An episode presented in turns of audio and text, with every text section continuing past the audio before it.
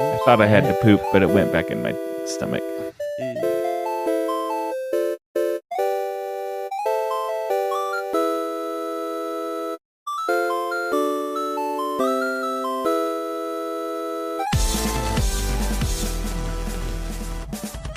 Welcome, everybody, to level 40 of the Sandbox Gamers After Dark podcast, a podcast where three Vidgets meet weekly to talk about life, love, and the pursuit of Vidya. Thanks so much for joining us. I am your co host with the most, Wonder Rob, coming at you live. Well, semi live, that is, from Southern California. And on the line with me are two of my best friends, Arizona friends in the metaverse the Jake Sully of our podcast, Vactor. I see you, Jeff. I see you. And the white kid with dreadlocks, Jeffrey W. the second, the always angry Jeffrey W. the second. Oh man, what's his catchphrase? He he writes these because he gives himself the main character every time. So I know Vactor writes these. And I'm Jermaine. Jermaine is in Avatar 2, everybody. Uh, J- Jermaine Clement, that is, uh, from Flight of the Conchords. Let's just make that clear. Spoiler alert. Uh, I guess I just see that it says spoilers in the show notes. Sorry about that, everybody. Uh, but thanks for joining us. It's another five star episode of the Sandbox Gamers After Dark podcast. And uh, since it's another five star episode of the Sandbox Gamers After Dark podcast, why don't you go to your Spotify or your Apple Podcasts and find the Sandbox Gamers After Dark podcast page and give us the old five star rating? I would assume that at least 50% of our 10 listeners are already listening to us on Apple Podcasts or the Spotify. So just go into the app that's already open and give us five stars. What could it hurt? Nothing. Literally nothing. Unless you don't like being a good person, then I get it. I respect that actually. So thank you, thank you. If you're looking to find us on social media, check the show notes. You can find our link, link tree, but I'll go over that all at the very end of the show. This week, you guys, we played High on Life, the new game from Justin Roiland, and as you can see in the title of the episode and the episode art, we, and by we I mean two thirds of us, saw Avatar: The Way of Water. So we've got a lot to say about that. Since it's a slow week on gaming news, we're more Sandbox Gamers After Dark this week than we are Sandbox Gamers Classic or Sandbox Gamers Original. But if there's one thing that you can always count on, regardless of how much Sandbox Gamers After Dark content we have or Sandbox Gamers Classic slash original content we have, you can count on this. You can take this to bed. You can take this to the bank. Jeff W. is always DTF. Down to talk fun. That's right. So, for our strategy guide section this week, we're going to talk Avatar The Way of Water. Heads up, we're going to be spoiling it. So mm, just take that information. I, I, mean, I guess I already spoiled it technically, according to the show notes. But we're going to be spoiling this movie, so just be be mindful of that. Uh, here's what we're gonna do. When it comes to movies I haven't seen, we like to handle it as a debate. We are master debaters, after all. Ooh, Jeff okay. is going to be debating why I should not be seeing this movie why I should not waste my precious time on this movie. And Vactor is going to be taking the opposite side. He's going to be debating why I should waste my precious time on this movie. Little history I did see Avatar, the first one, 10, 12 years ago, whenever it came out with Vactor at the IMAX theater at the Arizona Mills Mall in Tempe, Arizona. That was the one and only time I saw this movie. I don't remember much other than they have sex with their braids. yeah. Uh, that's all I really remember. And if I recall, the cliffhanger or the ending of the first movie was uh, Jake Sully become being permanently stuck in an avatar. Although I might be mm-hmm. misremembering that. It's been ten That is years. correct. All right. Hey, good for me for remembering that Can you re- plot detail. Can you remember anything else about the um, first one? Right. All right. Now? Let me. Can you remember what happens at the end? Like, uh, like the yeah, aside from what I just villain? said. Okay. Yeah. Um, the guy who everybody thought was going to be Cable in Deadpool Okay. 2 uh, Mhm. dies. Okay. Supposedly. I don't know if he's back Hmm. in this movie, but supposedly he dies. Sigourney He's back, Weaver. baby. Oh, spoiler. I told you there'd be spoilers, everybody. No, he's on the press tour. Everybody's, he's like he's out there promoting it. So oh, never mind. he's in it. so they're not holding back on spoilers. They're like The Rock and Black Adam. They're like, he's in it. Trust me. Come see this movie. Uh, Plus, oh, I'm gonna okay. spoil the shit out of this. So all right. He's going to spoil the shit out of it. So, again, I have not seen this movie. I'm going to take a step back. I'll interject with questions as they come up. So, boys, uh, argument, counter argument. Why should I see or not see this movie? okay. Um. So I mean, we'll get into the more more the notes, but uh, I would say you shouldn't see this movie because to me it feels like more of the same uh great visuals a lot of good stuff happening in terms of like your movie theater experience but in terms of characters and story i would say is lacking um Vactor, I don't know if you want to make your case or if you want to just get into the details now. Well, let's spoil it. So, first of all, and yeah. I don't care if you spoil me on this movie. I'm just saying that right now. So don't feel bad. Okay. So first things first is why don't you just tell me what the plot of this movie is Okay. before you tell me your feelings or scene breakdowns or anything like that. Tell Okay. me what is this? Okay. mo- what is the movie about? So Jake Sully is whitewashing a culture on another planet. Okay. All right. All he right. shows up. he starts bringing in military tactics into I'm with a, you a so family, far. a family of aliens that just so happen to resemble, you know, African tribes. You, You know, me at no big deal. Uh, so let's see. So Jake Sully's fully engulfed. That's how you start the movie, right? He's fully entrenched. He is what are they called? Na'vi. hmm And then he's he's fully entrenched. He has there's a big quick, you know, little montage type stuff going on at the beginning, kind of expressing how long he's been there and you know, he has kids now, multiple children uh with uh what's I don't even know the Zoe female's name. Saldana. Yeah, I know the Terry is her name. Yeah, her. So anyway, uh he's with her. Then the sky people come back. They demolish a big chunk of the planet to set their base. They're basically coming back to, you know, take over the planet again. Uh and then lo and behold, uh Cable is back in a reanimated form, also as an avatar now. He has essentially become they took Jake Sully's story and kind of that template and put him in it, right? Like he is now in the avatar body and he's back to take over. Uh so the sky people come back and they're fighting with the Na'vi and the trees and you know their little home village. So then Jake Sully takes his family to the Hawaiians uh, of this planet, um, the water people, I guess we should say. Uh, and then he brings war to them, and uh, they kill, get a bunch of them killed, uh, makes a bunch of them sad, and uh, yeah, nothing. That's kind of where Okay. it's it's at, you know. Uh, All right. nothing All else right. happens, you know. It's kind of all stops there. Nobody All right. really of significance dies. Nothing. I liked this movie the first time I saw it when it was called Black Panther Wakanda Forever. you didn't even see that movie. That's true. That's also a joke. I didn't see that. I waited. I'm waiting for Disney Plus. Hey, listen, I'm not hosting a geek movie podcast anymore, so I'm under no obligation to see every single one in the theaters.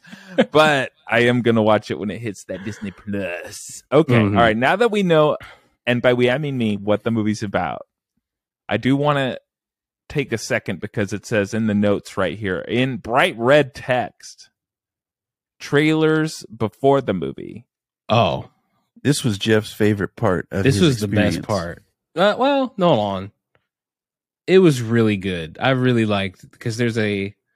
So actually, I'll tell the story. So we sh- I show up and Vactor is like he's got his uh he's got what is it you get like a free popcorn from Harkins if you have the, the thing what is it the cup Well, or whatever I have a cup, so you get a drink for fifty cents or a Oh. dollar, and Okay. I don't have the shirt where you get free popcorn. Oh, okay. So, so Vactor was in line to get a couple things, and I'm like, now we know there is uh some preview stuff happening. You know, there is. Uh, I think they were advertising. Did they advertise both of these previews? They they must have. about the right? Oppenheimer? Um, but yeah, Oppenheimer, which is the next Christopher Nolan movie, uh, and his first away from uh, Warner. Uh, and, And now let's just say U- Jeff likes Christopher Nolan like Rob likes Weird Al, so that's Ooh. putting it. this guy. You got Christopher Nolan's autograph. Yeah, I attend his concerts. Yes, I love Um, it. I love the way uh, you think.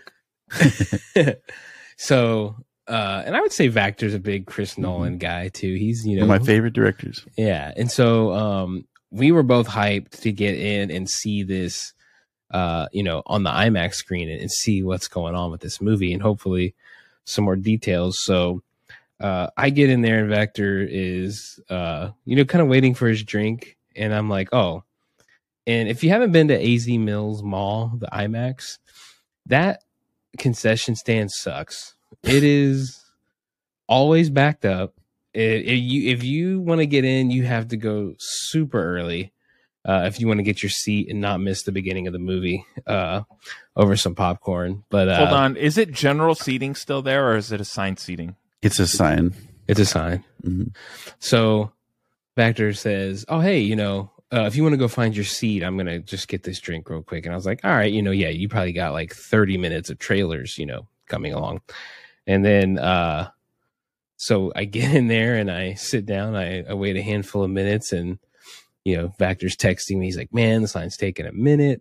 And They then weren't moving at all. yeah, and then it, they the lady comes in to start to do the announcements. They do this announcement for the the IMAX movies Mhm. to describe what's happening and where you're at, and you know this is the biggest screen on this side of, of Phoenix or whatever, you know, and uh and then it immediately starts to go into the the previews. Like you see the the thing come up, and I text Vactor. I'm like, uh oh, you know the previews are starting you know you're gonna miss it for your drink and his one text back to me was i'll starve and he uh and he he hauled ass into this theater and he I'll got his seat but, he, but his, his one text was i'll starve and he just left he left the line oh, that's funny.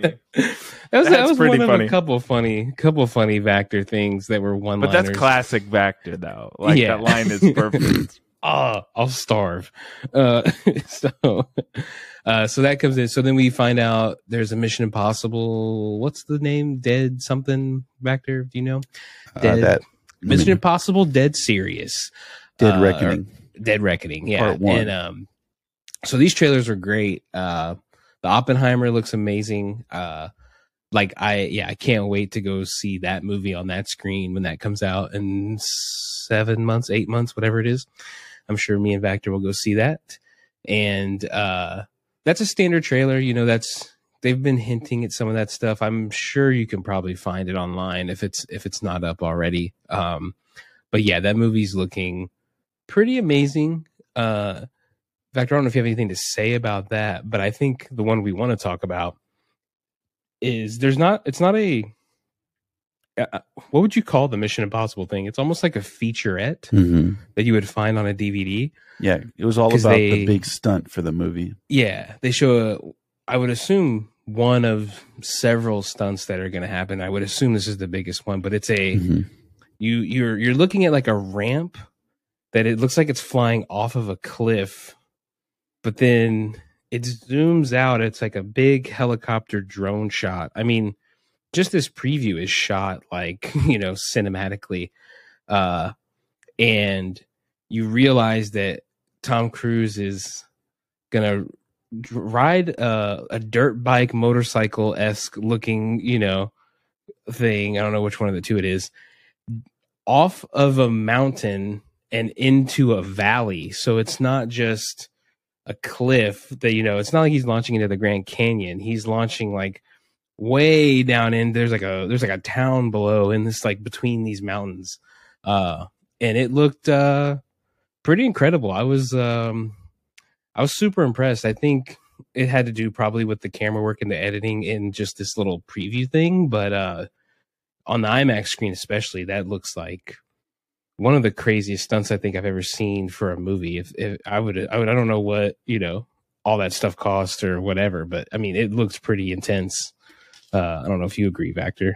Yeah, every Mission Impossible Tom Cruise has to up his game about what type of stunt he actually does, and this one, Yeah, it looks like pretty amazing. And I think this is going to be his last Mission Impossible movies. He's too Yeah. old, too old to begin the training. From Hook, Yeah. Jeff. right. I don't even know what that is. Uh, anyway. um so yeah so that those things were really i was that actually got me kind of hyped up for you know what was to come in uh, avatar uh was just seeing those two things full screen imax in front of us uh was pretty great. Um so then after that you know we get into the the three hour adventure uh that is avatar. And like i said i if personally, I don't feel like you're missing much if you never see this movie, but I will say you are missing the entire point of this movie if you don't see it. And I would say in IMAX as well. I would go the extra leap to say that you should probably should not just see it in like Dolby. You should probably go see it in like the biggest screen possible. Uh Vactor. I don't know if you would agree with that. I Yeah, assume this was would. made for IMAX. They filmed like with IMAX cameras, and it's in high frame rate. Um, I'm the next screening or the next showing that I go to is not going to be in 3D or in IMAX. It's just going to be in a regular theater, so I'll be able to report on what oh, is dang. it like for the regulars. But yeah, The normies, the reason the peasants, impoverished yeah. people. the reason why Rob The should poors. see this movie is because you're not going to see it in the theater. Is because when you watch it at home, if you watch it on Disney Plus, it's not going to be the same experience. And this is like a very short window. It was kind of like when The Dark Knight came out in IMAX, Mhm. and I said I got to see it as many times as possible because you're not going to be able to see it. Now they did re-release it a couple times, but uh, the the window that you have to see these type of movies on IMAX is very small. So Mhm. it's kind of like the old days back in the you know like the 50s when you if you didn't see it in the theater you're not going to see it. There's no vhs there's no internet back then where you're going to be watching it at home. Right. that's what i feel like about avatar the way of water. It is a spectacle. It is something you have to see on a big screen. You're not going to be watching on your phone and be like oh man look how great look how expansive these vistas are. It's not going to be the same experience. And then the second reason why rob should see it is because he is a father. And this movie is all about family and being a father And I think- it'll it'll hit rob If you hate your family, it is. it'll hit rob in his in his tinglies in his jumblies Uh, so let's just go right into like details then. Yes, Uh, details, please. So uh, we'll talk about some. Uh, so actually, I, I guess I'll touch on the the technical aspect. The variable frame rate is kind of interesting. Rob, you're gonna see. I assume you'll go see this in IMAX and blah blah blah, whatever, at some point in 3D. If I if I Um, actually i don't go know if see he it, will yeah, if uh, I go you see may. it, yeah, it depends Um, on this assume- this debate. Really? yeah. I assume you'll get bored at some point. You'll go watch it, but um the variable frame rate i thought was was interesting. I i don't think i was talking to uh vactor in the car afterwards. I was like i don't think i've seen one in theater uh with a higher frame rate. I've seen stuff on like you know netflix and the streaming services that are, are running at higher frames occasionally uh but never something like that here. And i thought it was mostly fine. Like i didn't really it wasn't jarring. There were a couple scenes though. There's a couple times in the movie where it felt video game esque, right? And Rob, you know this feeling like there's a certain point where you're you're playing the game and it's rendering what's in front of you, and then it felt like you would cut to a cutscene, Mm-hmm. and it would just feel like there it's hard to nail down like if if you don't know the technical details of what's changing there but it just Right. feels different right you're like Yeah. why is this you know You're able to tell the difference. Yeah, between yeah it, uh, Yeah. live rendering versus a cutscene. yeah and it gets you get cut into this thing you're like oh this isn't the the thing i was just playing um it's no it's no god of war um but the um i think it was Vactor, you probably saw i think it was the underwater scenes is where he kicks is where that frame rate kicks up right to like the highest frame rate Underwater and the flying scenes. A lot of the action sequences were in the higher Mhm. frame rate.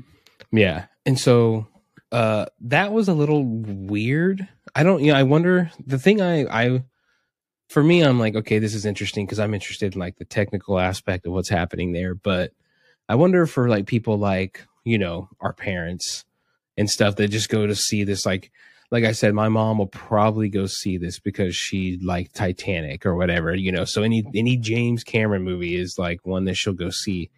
Like I wonder how that experience would be for her, like if she would care or if it would bother her at all. Uh, and I'm kind of interested to see eventually when she goes to, to watch this to uh, to get her reaction.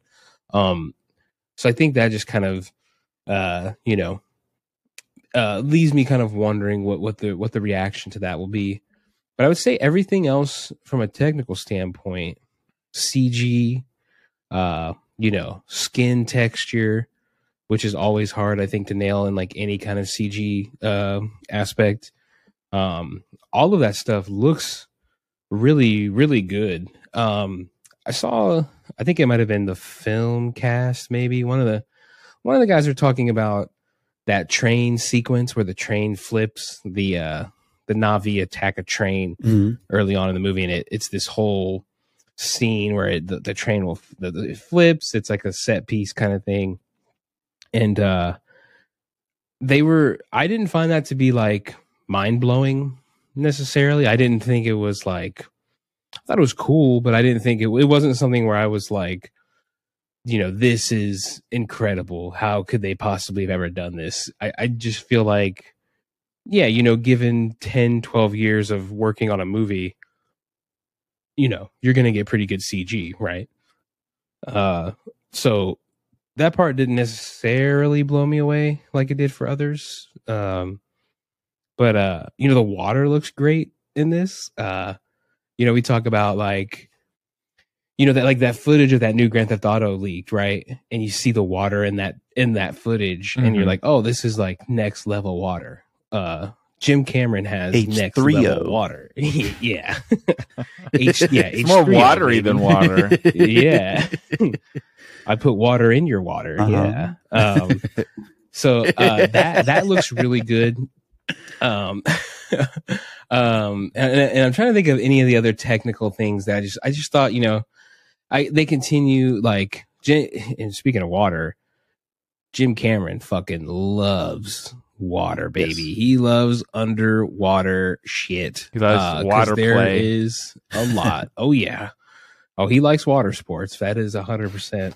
Um, he there is a lot of that, and it does look really good. I, I would say actually back there, if the the scene where the he, the youngest son, is out and kind of you know they they abandoned him. Uh, one of the other the other tribe, Rob, abandons the youngest son of Jake Sully. Uh, some of the little rascals in the in the new water people tribe you know they abandoned him out there to die basically or you know to get in trouble and uh there's a whole underwater sequence where he's being chased by a monster. And then this like essentially what it looks like a a blue whale or a whale of sorts uh comes and saves him. And that all of that whole sequence was was awesome. I thought everything looks looked really good. Like the underwater like the destruction of all the coral uh you know all the action happening there it, it just looks you know it it's some of the best cg i think i've ever seen in a movie probably uh if you had to like stack it up against stuff um it looks really good um but you know i think by the time you're like i don't know 10 scenes of underwater you know uh like the final act of the movie where it is this whole underwater thing and like people aren't even really talking at the end very much. It's just kind of like a long, drawn out like underwater and, and we'll get to what that is in a second probably, but uh, it just it did wear on me the the water, you know, the underwater stuff. Uh Vactor, I don't know how you felt. I very much enjoyed the water because it's something different than the first movie. The first movie was all forest stuff, and mm-hmm. this one, most of the movie takes place in either underwater or on top of the water. So for me, I enjoyed it as an element, as like something new that we hadn't seen before, and it really showed off that high frame rate. I I thought every part of the water stuff looked great, but again, the focus on the family and the kids was the mm. one that really won me over for this movie because it and I even cared more about Jake Sully in this one than I did in the first one. That was my big takeaway from the first movie. And I, did I talk about it on here when I I went and saw the re-release of yeah Avatar like in September, October. Mm-hmm. The thing that when I was watching that, I was like, man, Jake Sully is boring. Um, Sam Worthington is not a charismatic actor. He seems like a nice guy, but as an actor, falling in and out of his accent. He's right? not Tom Cruise. He's not somebody yeah. that you're like, oh man, that guy. So this one, it made me like Jake Sully more, but the fo- shifting the focus over to the kids, I thought was mm-hmm. pretty well done. And then the kids were better than I thought they were going to be because child actors, it's like a mix a, a mixed bag if they're going to be good or not. And if they're bad, woo, they're bad. Yeah. so these guys, I thought all the new kids did great. And like I said, as a dad, there's moments in the movie where I saw myself, I saw my son, and I can't wait to see it with my my wife. She was not able to see because she was watching my son, but um, we're gonna she's gonna we're gonna take her at some point. Like I said, it's not gonna be in 3D. It's not gonna be in IMAX, but we're gonna go to one of those movie theaters that has the dine in, um, mm. where you can eat. She likes those type of movie theaters, so we'll see it again. And I want to see her reaction to the family stuff. But I wanted to get Jeff's take because you said, I think you said the story was one that you didn't like, right, Jeff? Um, yeah, I wouldn't say. I would say Avatar sits in the the middling category, right? Like this is not something that blew me away. This is not something that is like horrifically bad, right? Like this isn't like this isn't so bad you're going to be laughing when you come out of it. Um but to get into some of the characters, uh some of this shit is so like it, like like the kids, okay? So they establish the kids in in the movie um in the beginning it's just a it's like a long cutscene. So uh i i mean i guess we're gonna go full-blown spoilers here and i'm gonna i'm gonna for this part but uh surprise surprise uh the older of the two boys let's say right? I guess they're boys i don't know what you would categorize them as but uh, male yes. the older of the two boys uh he ends up getting shot and and gets killed in the movie right? Near the the later half of it um because there's so much shit that happens after that i felt like. But uh he gets shot and killed and i just don't give a shit. Or i just don't care that much. Like i understand like i care in as much as like the basic very basic basic you know hey this is his son. You saw some stuff happen at the beginning of the movie but i just don't care about this character enough yet, right? That it's like this uh tragic thing for me. You know what I mean? Like there hasn't he, and he was kind of set up, I think I think Vactor you mentioned this kind of halfway through the movie too. It, he had the dog vibe in this movie at a certain point to me where I'm like this guy is gonna die. I was like this one one of these two, at least one of these boys are dying because there is no way somebody's getting out of this alive. And you have how, how many more movies to make? You know, there needs to be some motivation, right? There needs to be something there. Um, I just feel like, you know what it would have been better if they would have established this kid in the first movie? Like if he would have somehow been there, you know, more in the first movie a little bit. And then like just give me a reason other than just the montage and like some of the scenes in the beginning. Um, I just didn't feel like there was enough time there for me. Like, it, it almost I think you almost would have to like to make me really care about it, you would have had to have established him in this movie and then killed him off in the next movie, right? Like just so you like like like I don't know his personality, I don't know anything about him really other than like he just argues with his brother and gets in trouble. You know what I mean? Like there's not a lot of like uh meat to that character, I feel like. And then on top of that, the motivations for some of these characters are like so stupid. Uh there's just there's parts in here where I'm just like, why would this, you know, and again, this comes back to the first movie where they can tell you're an outsider and but like nothing happens. It means almost nothing. It's mentioned a lot in the movie, but it means almost nothing uh, uh other than like it's just dialogue, right? So for example, in the whole the whole time and they established this in the first movie the, this world is connected by some type of uh, being or something, right? Like it is all central. All these animals are tied in together, and they go through a little bit of that like explanation of how they keep the uh, the planet's immune system from you know getting rid of the sky people, right? I think they established that maybe in the first movie, uh, what they're doing there, but you just never see this like like to me they mention that all the time and they keep showing these people putting their little little ponytails into into the socket of another ponytail thing and then like there's not really a lot of significance. I mean they talk to a fucking whale for five minutes in the movie and like that's the connectedness. Like you don't even get the payoff until the end of the movie when uh rob there's like a shipwreck. Oh, james cameron there's a shipwreck at the end and they're trying to get out from underneath it and everybody's kind of running out of breath whatever. And then one of the the Na'vi she calls these like underwater fireflies to like guide them out of the boat. And like it is sort of this like expression of like the symbiotic relationship with the with the planet. But that's it. Like it's like why it, shouldn't there be more of this? Shouldn't there be like shouldn't the humans have a harder time? Like shouldn't there be like you know a, like something else should be happening here instead of just like you saying it and then animals talking to each other? Um especially for how big of a deal it seems to be. I just feel like there's just not enough context there uh, or nothing like is that cool and you keep mentioning it you know or it, the whole thing is built around the ponytail thing right?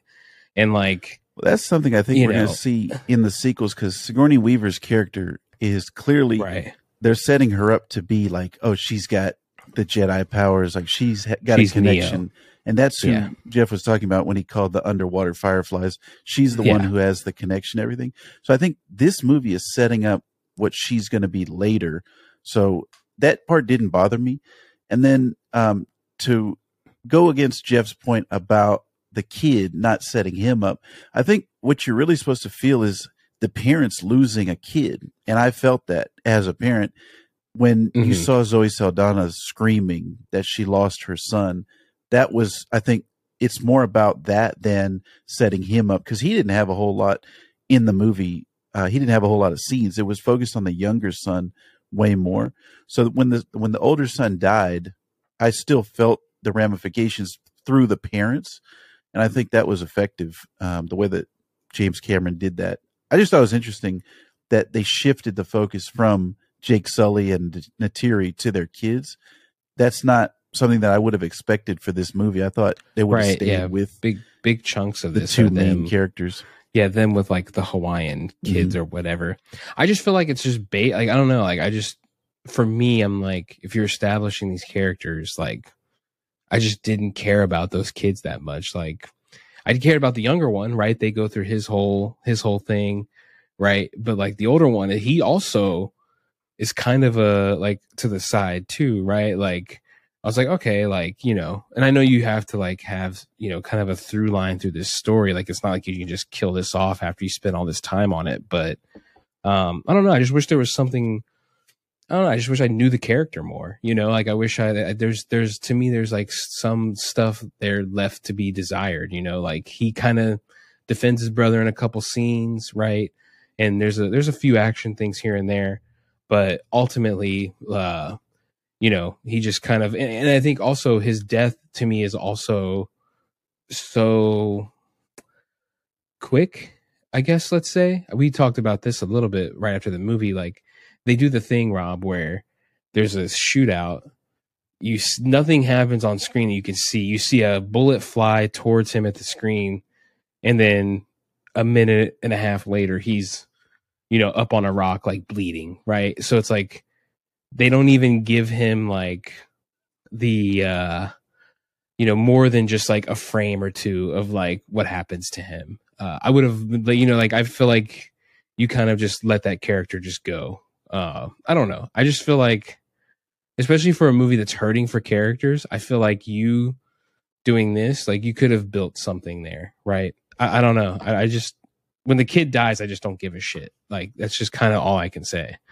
Yeah, like I said, it's really the parents that make you feel it. And his death, I don't think was that quick because he got shot and then he couldn't breathe, and then you see the parents realizing what's about to happen to him, and then him, the the kid as he's dying, he goes, "I want to Oh, go yeah, home." true true Like that hit me when he said that. I want to go home. So all of those things, like I said, I thought were very well done, and I think this one you can really tell the difference between the first Avatar and this one in that James Cameron wrote the first one all by himself. This one he Right. got like a writer's room of writers to come in and I think the script is a lot better in this one. It's almost like the when you think about the George Lucas um, prequels versus the 4, 5 and 6 when it's Mhm. just Lucas and there's nobody to tell him, "Hey, I don't, maybe we shouldn't do that, George." I think it's better with Cameron as well. These writers that he got to come in worked on the Planet of the Apes franchise, which I was a big fan of, and I think they did a great job um, setting up this universe, expanding it so it wasn't just this small little forest on Pandora, and and also you get to see Pandora, the world that they're on, is the moon for a an even larger planet. So I'm sure in the next couple yes. sequels we're going to get to go over to there and see what that planet is like. Mhm. So I think this movie is one that Rob needs to see on the big screen. And it's not going to be one that you can get at home. You're not going to have that same experience. Um, and I also wanted to talk about Jeff talked about technology. The fact that Sigourney Weaver died in the first movie and then she plays a 14 year old avatar version of herself in this movie. Ah, yes, I think yes. that has implications for the future of acting. And we even see it with Harrison Ford in this new Indiana Jones movie that's about to come out, where they de aged him. I think it's going to get to a point in the future, and we saw that even with Mark Hamill on the Mandalorian. You're you're going to have actors acting for a lot longer because they're going to be de aging them using these motion capture and just using CG um, to have a different type of experience. So actors are not going to have to worry about how they look necessarily. It's more their performance and their voice. So I think that that's very interesting that what Sigourney Weaver was able to do in this one. and and I would say, I think you're, I think you're right. The writing, like, I would probably give Avatar one like a five, right? And I think I told you this in, the car on the way home. I was like, this one I would probably give six and a half, like as maybe maybe a seven. You could talk me into. I, I think I think it, I think it's clearly better. Um, I just still feel like there's a lot to be desired. Uh, but yes, I think the writing is actually better. Like I can't tell you what happened in the first Avatar. Probably ten minutes after I got out of there. Uh, but this one, e- even though I don't care about that that middle brother or the older brother, the younger brother story was like overall like interesting to me. Right? Like I do think they established that, so that is like an ongoing character now. And then you can get rid of these boring fucking Jake Sully and garbage characters Get rid of the guy, the GI Joe commander guy. Get rid of him. We're tired of seeing him. Get him out of here. And then little uh little Shoff with his little dreads, you know, the white boy running around. Shout out to Uh, Shoff. we our our one mandatory Shoff reference. yeah.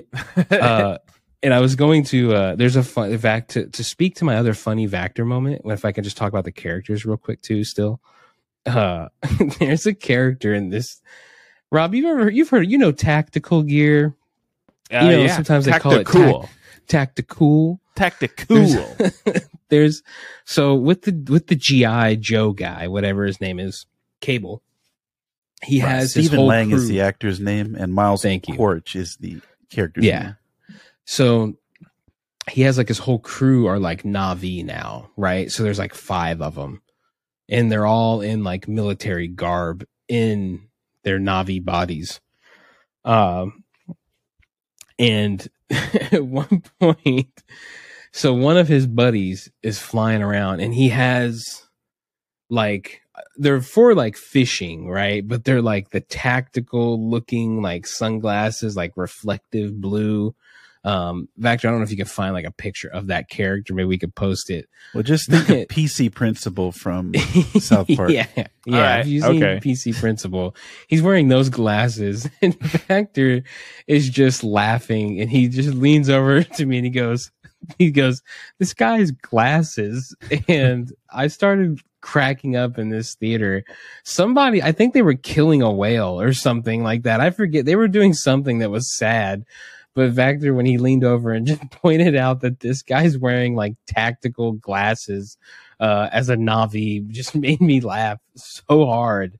Uh, it was like, and, and that's kind of the, the thing about the movie. It's just, uh, you know, there's just weird things like that about the characters where I'm like, that's strange. like, all right, you, you have him in here, I guess, you know. Uh, the and then like the white kid with dreads, like this is strange. Uh, all right, let's continue with this. Um, there's just like, and they, you know, uh, there's little things that made me laugh throughout the movie. Let's just say. I love it. I love it. That's actually classic Vactor to just point out something like that. okay, all right. Well, uh, maybe I'll see it, maybe I won't. I mean, you guys did spoil the movie for me, so I feel like I know what already happens. But as we all know, it's very well documented. Once we stop hit- hitting the record button, I very quickly forget everything that was discussed on this podcast or any podcast I'm on, as a matter of fact. So you probably didn't ruin it for me. Let's see if I can get a weekend away. To, part part of the reason where I'm just like, man, Avatar two is because it's three hours long.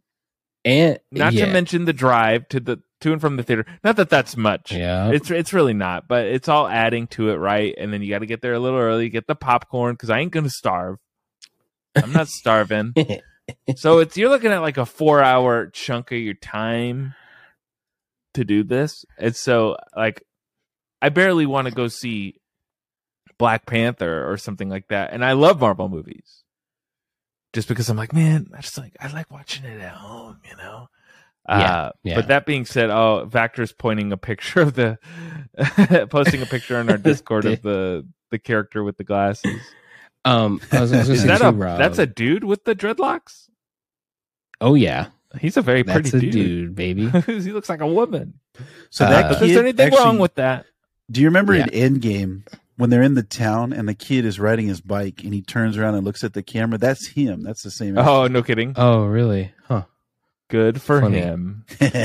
Um, Good for him. Yeah, I was gonna say something else, but yeah, this um, well, let me let Yeah. me ask you this, Jeff. Can you deny James Cameron is a great action director? Like when you see his action, it's not Michael Bay. It's not you're so confused, like you don't know what's going on. All right, I got all kind of crap on the screen. yeah, James that's true. Cameron, I think, is the best action director, and he proved it again in this movie. you every you time- said this was your favorite movie of 2022 in our chat. This is, I would say, But is one that of my real? favorite. Like, Was have that you was taken that a time? troll?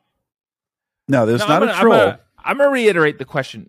I'm gonna present the question to you differently, Vactor. And you're allowed to to have this be your favorite movie. You're spoiling Nobody's our taking that away. Rob. nobody's allowed. nobody's allowed. But I'm just curious. Do you make that decision immediately, or do you sit and reflect and like, okay, well, you know, I really liked, uh, I really liked Thor: Love and Thunder, but this this one had water. You know, like I'm just curious.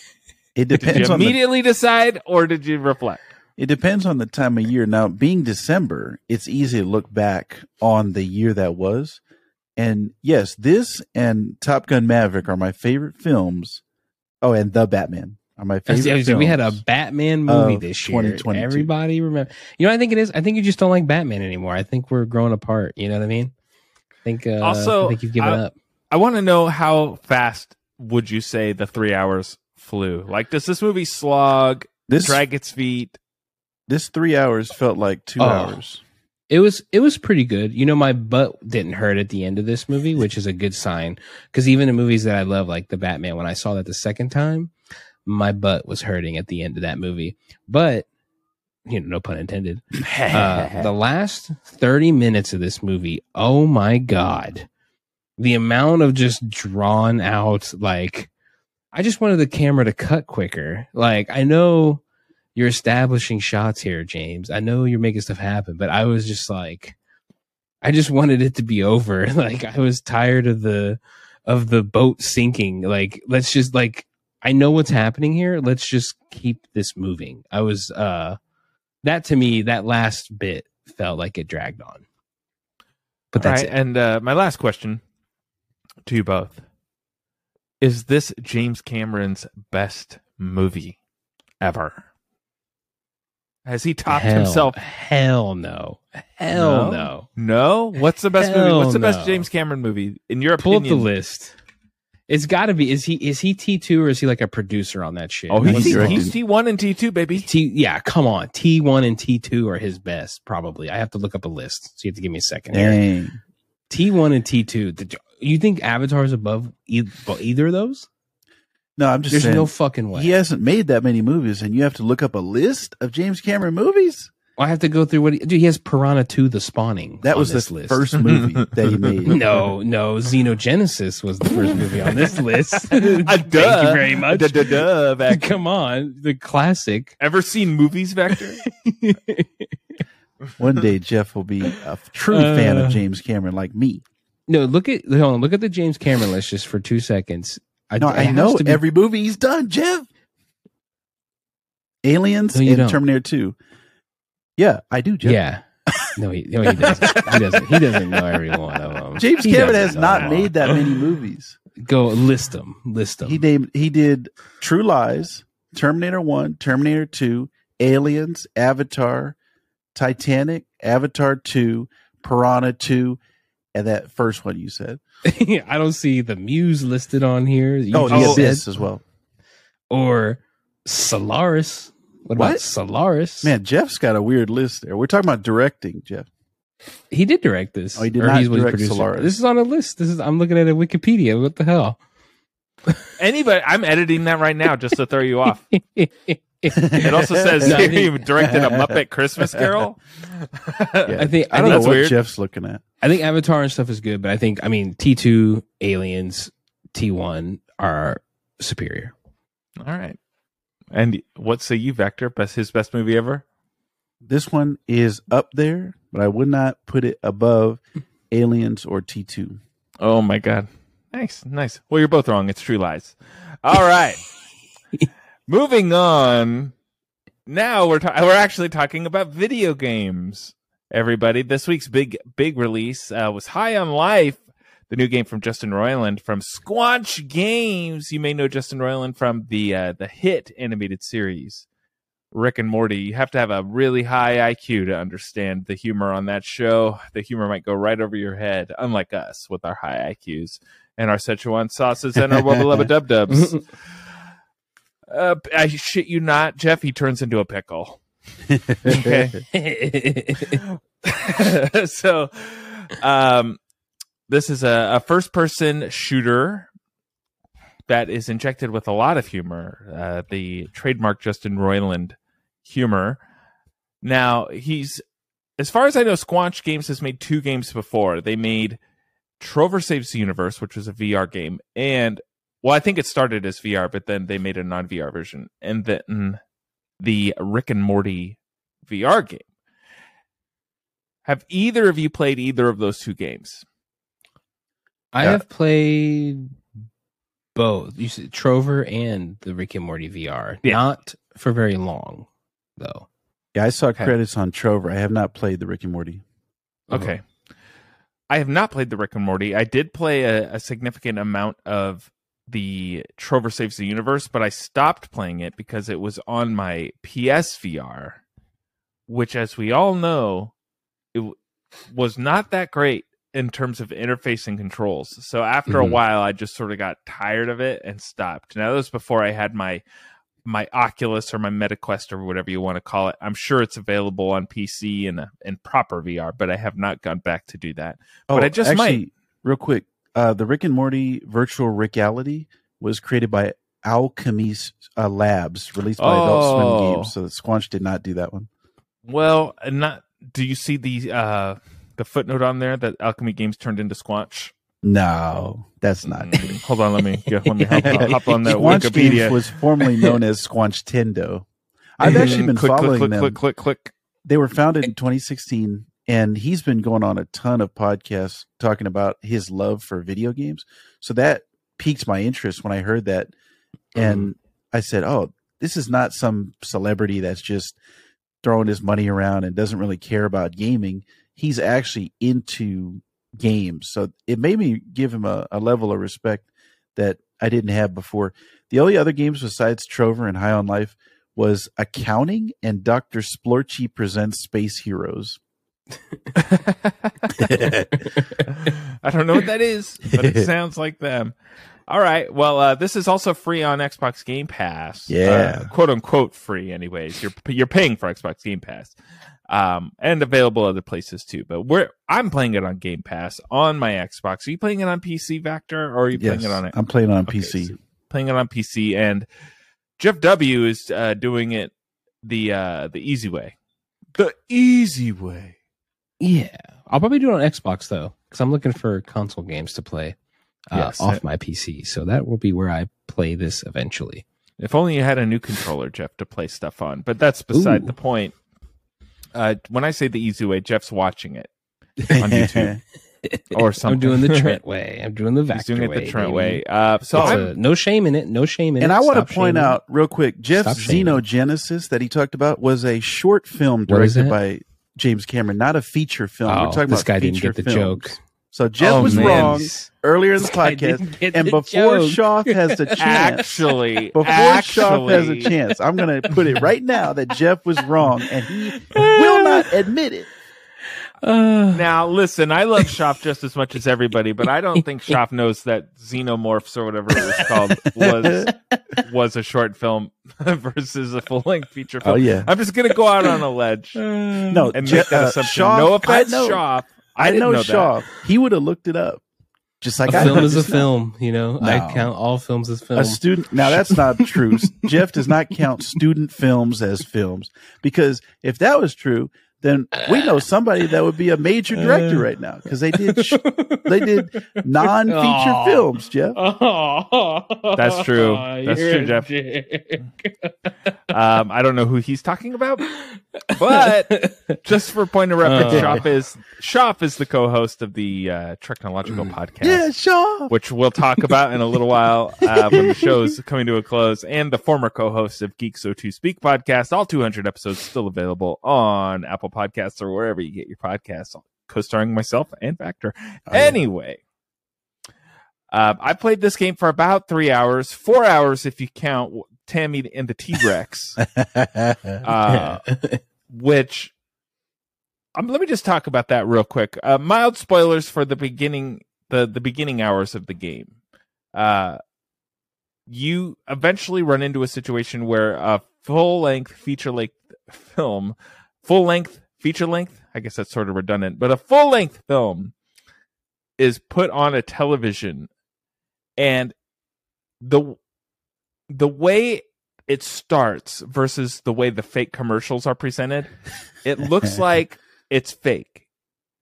The text on the screen, the font, it looks like it's fake. And before you know it, a very young Denise Richards is on the screen. And I'm like, what is going on here? And then a, a very undead Paul Walker is on the screen. Rest in peace. and I'm like, this is what is this? And it's it's very bad. I'm just gonna put that out there but my curiosity took the better of me because I was like, they're not, this isn't to be a whole thing. But I got news for you guys. It's a whole thing. And it's actually not just, it's not a, a hidden thing. It turns out that they, they bought the full rights to this movie Oh dang! so, so they could put it on here. And I was reading that they actually bought I don't know how true this part is because I haven't seen this yet, but they bought the rights of four full length, feature length movies. Yeah, that's right. Full length, feature length movies. I've only seen the one. Um, but interestingly enough, I went uh, that night after I watched that first part of that movie. I went downstairs to to meet my wife to watch some Game of Thrones, starting season eight, boys. But we'll get to that on a different podcast. And I said, I just started. I was just watching this movie in my video game, and she looked me dead in the eye before I could even finish my sentence. she goes, "Tam, Tammy and the T Rex." And I said, "How did you know that?" She goes, "I read about it." and I was like, "Well, okay." I wonder Sorry. if they count that. So on Game Pass, they have a section "How long to beat," and it shows 15 hours is the completionist time. I wonder if the movie is included in that 15 hours. Uh, well, mm, I think that's a good way to push it to push that hours uh, benchmark to get the the uh, the babies to play your game. Eight hours is just the main storyline. Right. we haven't right. even said what the premise of this game is. Well, I wanted to get that out of the way first, just before I forgot about it, because I knew I will. So the premise is that you are a teenage boy, uh, just living your life on Earth, and out of nowhere, an alien, gigantic alien spaceship crash lands in your neighborhood and it starts abducting people to smoke them as drugs. they are using people as joints in this. Not that I've done drugs, I so I don't really know how that works, but they they suck on the humans. Not that I've sucked on a human. I don't really know how that works, but and the uh they they take off and a gun, a single gun that is also an alien was left and you can pick it up and it talks to you and it takes you on a intergalactic mission to save planet Earth from space drug dealers who want to take over the world and sell humans as drugs. That is the premise. And if it sounds silly, it's because it is. It's very dumb, as a matter of fact. And it's it's a humorous game if you didn't know that already, which I'm sure if you're listening to this, I'm sure you did know that already. But I'm curious does what takes the front seat for you Vactor in this? Are you playing this for the is the humor keeping you going or is it the the actual gameplay first person shooter type It- game? Because I know in the past Vactor you have said story over gameplay. But does the gameplay hold up in comparison to the writing and the story? This one, a hundred percent, and it was the same reason why I played Trover. It's the comedy. Justin Roiland, I'm a huge fan of Rick and Morty, and also the um, the Hulu show that about aliens as well is is hilarious. And I, I'm blanking on the name of it right now, but um, and actually, when you go into the merchant shop to buy stuff, the person who greets you is from that that alien show. Um, Oh, really? I love Justin Roiland's humor and his comedy. So anytime I see his name attached to something, I'm going to be down for it. Trover, like I said, was the same way. And I think they're getting better. You can see the evolution of the studio from Trover to High on Life. And I'm hoping they just continue to get better and better.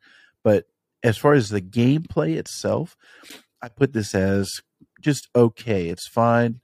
It's not going to be winning over any first person shooter fans. I think it's just the the jokes is what pushes me forward and I want to get to like there's a scene where you go down to an underground like subway system and there's these two aliens that pop up one's red and one's blue Mm-hmm. and you have to compliment one to to to be able to let them get open the door for you to get in and then when you come back the, the one that you didn't compliment is upset at you so those all of the interactions Let's- between Let's the stop real fast. I want to know which one you complimented, Vactor. i think i What did it- the the red one I did the same thing. I told the Uh-huh. red one that he's far sexier than the blue one, and then it gives it gives you an, a choice in the middle of that conversation to take it back and put it towards the other one. And I did not. I doubled down. I said, "No, red is super sexy," and I really hurt Blue's feelings. Yeah. So that was for me the driving force behind this game, and I'm going to continue just like I beat Trover to see what happens. I'm going to, um, I am going to finish this one as well. Solar Opposites. Yes, uh, that's the the, name of that show. and that is a great show. Mhm. I'm enjoying the game. Actually, I'll stop. Jeff W gave me the Uh, old. Uh, he was Uh, I, was. I was just gonna say, I, I just want to comment on the opening. Uh, you know, while we were talking about some of that stuff, the the buck, the little like the video game that starts the the entire game. You know, and he's like, it's yeah, like Roiland's little mom. He's like, Buck, I love you. This is so fucking cool. Buck. I'm your And he keeps therapist. Saying, Buck, yeah. I'm your divorce Yeah. therapist, Yeah. marriage therapist. lawyer. uh, so I knew I was on And that whole thing uh, is like a from Doom- that. Yeah. Like Wolfenstein parody. Right. Right. Yeah. Press A to double jump. Oh, we didn't put in double jump. Oh, I'm sorry. Crouch. Crouch instead. Oh, And you that- crouched really good. That right there, I feel like Justin Roiland's gaming knowledge comes out. Like I feel like he wrote that specifically, and he, Yes. he's played a lot of hours of first person shooters. So It- I think Mhm. that you know the the pedigree of of Justin Roiland comes through. Yeah, you I can wi- tell he's Mhm. passionate about games, right? Like Yeah. there, it is very obvious in these, uh, this and uh, what was the last one? Trover. called? Sorry, Trover. Yes. I'd be really curious to see if they do a VR upgrade or DLC to this game because it feels like it would translate pretty well to VR. And also, I didn't mention this, but Roiland is heavy on VR. Like I, w- I was listening to a couple podcasts with him, and it was like VR is the future, and you have mm-hmm. to play every game in VR. The, the only you know limiting factor is the hardware. At this point, everyone getting the actual hardware to play VR, but he himself has like decked out his house, and he's like, I'm I have a full VR setup and everything. So I think he wants to make everything VR, but I, I don't know. I feel like VR is kind of like 3D was in, in movie theaters where it was a phase, it was a fad, but it just never caught on because of the, the hardware. You have to have the glasses, you have to have the 3D screen or projection. So I think that's how VR might be. Well, we'll see once once we all three of us get that PSVR too. Uh, we'll we'll be able to chime in on that. But again, that's a different podcast, uh, two or three months away. But what I'm enjoying about the game, I like, I definitely like the writing. Although I haven't had like a laugh out loud, like a real hard laugh out loud moment. But to me personally, I can recognize humor, and I don't necessarily have to be laughing out loud to appreciate humor or well written jokes. Um, but as far as the writing goes, it feels like it feels like none of these lines are written, or he's not reading any of these lines verbatim. It feels like okay, I this is what I'm supposed to say in this part, and I'm just gonna I'm gonna say it like seven or eight different ways, and we'll just use all of those um, for every character is what it feels like, and that's and that's in his you know Rick and Morty's like that a lot too, and Trover was like that a lot. Uh, that's one thing I really like. Little by little, the, how the gameplay it it adjusts and it gets a little deeper as you go further into the game. But I agree with Vactor. I don't think it's you know winning any awards for innovation in terms of first person shooting or anything like that. But I do like okay, you've got your gun, and then eventually you get a, a secondary power to the gun, and then now you've got a knife that just wants to kill everybody. it's like let's fucking kill him Oh yeah. uh, and then and then the gun or excuse me the knife can also whip you around so you can swing off things and get to higher areas and then before you know it you get like a dodge mechanic so you can scoot to the left scoot to the right jump forward really fast so it's acting like a double jump um, while i have not run into any additional weapons myself i would assume that there are more weapons in the game so I'm looking forward to seeing what that's like. So the the gameplay is is fine, in my opinion. But I think I agree with Vactor in the sense that it's the gameplay isn't what's hooking me in here. Like I want to see what's going on. Like I I took the first bounty, which I believe Vactor did as well, and Yes. so I eventually moved on to my second bounty, and it gives you an option. Okay, you can go for this guy, you can go to this guy, and the the guy that I picked uh Douglas I think is his name the person I'm going after. And it takes you to like a desert planet and you run into a uh, more more variety of enemies and then situations where like I ran into a group of construction workers that wouldn't let me go past them. And so eventually I had to kill them and they die instantly. Like you touch you blow on them and they all die and your gun's like, oh, "Geez, did you did you really have to kill him? We could have just gone around." Um, Yeah, and that voice he's doing is Morty voice the whole time. yeah, it's gun. the it's the exact same Ki- voice. Is that is that distracting for you guys though? Like I I, I, No. I like Justin, so it's not it's not distracting. That's the wrong word. I just think it's funny that it's like, uh, does this have a, a lifespan? You know, like does he need to do like is his voice going to eventually wear wear thin? Right, like where. I feel like I'm like if I were to close my eyes, I feel like I'd be like, okay, yo, so Rick and Morty is like, you know what I mean? Like there, it's just, um, it's uh, I think it's interesting to switch between his his different projects and then just to continue to hear those same voices, you know. Um, yeah, is at is, is first- a little odd. at first it registered. I'm like, okay, this is Morty because it, it's he really does the two voices. Like those are what he's known Yeah. for, Rick and Morty. Hmm. And I don't want to say it's the only two voices he does because he definitely does more voices in the game. But those, and I've heard the the Rick voice sporadically in the background Yeah. of the game. Um, but after a while, I just sort of like I don't even think about it anymore. It was the same with Trover Saves the Universe because he does all the same voices in that one too. right. Um, In But- Solar Opposites, he does like just his regular speaking voice. Um, and Thomas Middleditch is in Solar Opposites, and he's in this game. And I wanted to say the voice actors in this game are great. They've got JB Smoove, Tim Robinson, Steve Agee, Maria Bamford, Nolan North, um, Kenny, Tom Kenny, who's SpongeBob, Tara Strong, Mhm. Laura Silverman, Jack Black, Susan Sarandon, who's on Rick and Morty. Uh, they just got a ton of voice actors in this, and I think it's just his personal friends that he knows. It's funny that Jack Black's in it. I haven't run into anybody else, or at least I haven't run into a voice that was instantly recognizable to me. But again, I'm only on my first bounty outside of the the tutorial bounty that you run into. Um, but a long time ago, or I guess it wasn't that long, but when Jablinski Games was still a thing, there was an episode of Jablinski Games where he got Trover Saves the Universe, and he was Uh. talking about that game and doing a video on it, and he was talking about how jealous he was of Justin Roiland. Like he comes up with all these good ideas, and I'm just getting a little jealous. I'm just, I'm just letting you know. And he's like, just, and he was like, just you gotta work with me on a game. And so when you said Jack Black, I said, oh, good for him. That's what I thought immediately. Yeah. Um, but this one, we've we've all played a lot of games this year. Uh, some that hook us in immediately. For me, Elden Ring, for example, some that don't hook us in immediately, uh, and everything in between. And this one is definitely leaning more on the side of, oh, okay, I want to keep playing this. I want to, I want to see where this one goes. This God of War, Elden Ring, a handful of other ones.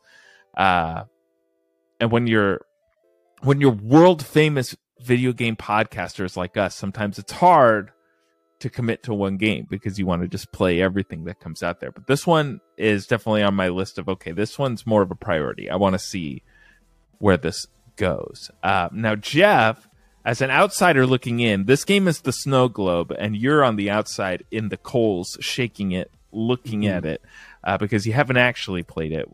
Just uh, wh- what do you think so far? Since you're you're exclusively just watching the game. Yeah, you know, um, and and, and like my comment on the uh, on the voices, you know, uh, it, I think this is good. I and it reminds me a lot of Trover so far, just of just the type of humor in this, you know, the video game humor. Um, I think it's uh, it's interesting uh, so far. I'm definitely gonna play it. I think you know, obviously, it being on Game Pass is probably the number one thing for me. I, I feel like I probably would have bought this but I don't think I would have bought this right away. Uh, just based off of what I have to play uh, before all these other games come out next year. But um, yeah, you know, I think I'm. I think it's it's it's in the uh, what are we calling this? The the Roiland the Roiland verse maybe. Uh, you know, it's in that uh, Uh, in that world. Uh, so I would I would The, the definitely R consume it. the RVGU. Yeah, I'm I'm down with that. Um, but uh, yeah, you know, this is uh, Rob. Did you ever did you play Trover at all? You Yeah. didn't play any Trover. I did. Okay, you did. Okay, yeah, yeah, yeah.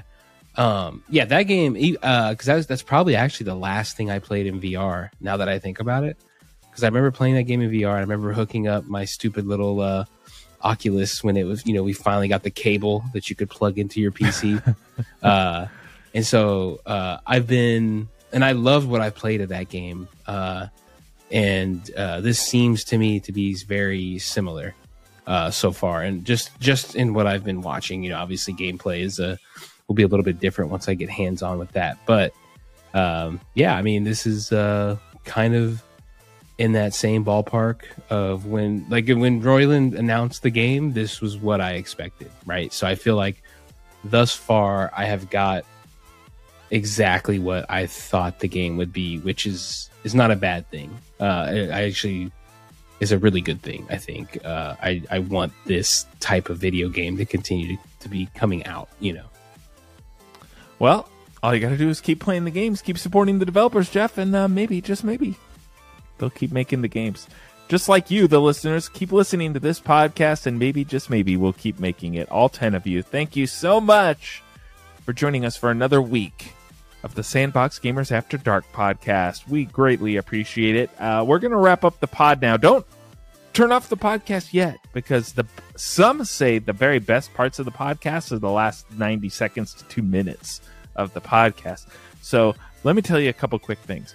Uh, first and foremost, we're going to be coming back next week or our next episode anyway, uh, as long as there's no hiccups with the best video games of 2022, our personal and favorite games, and maybe just maybe crown game of the year to something.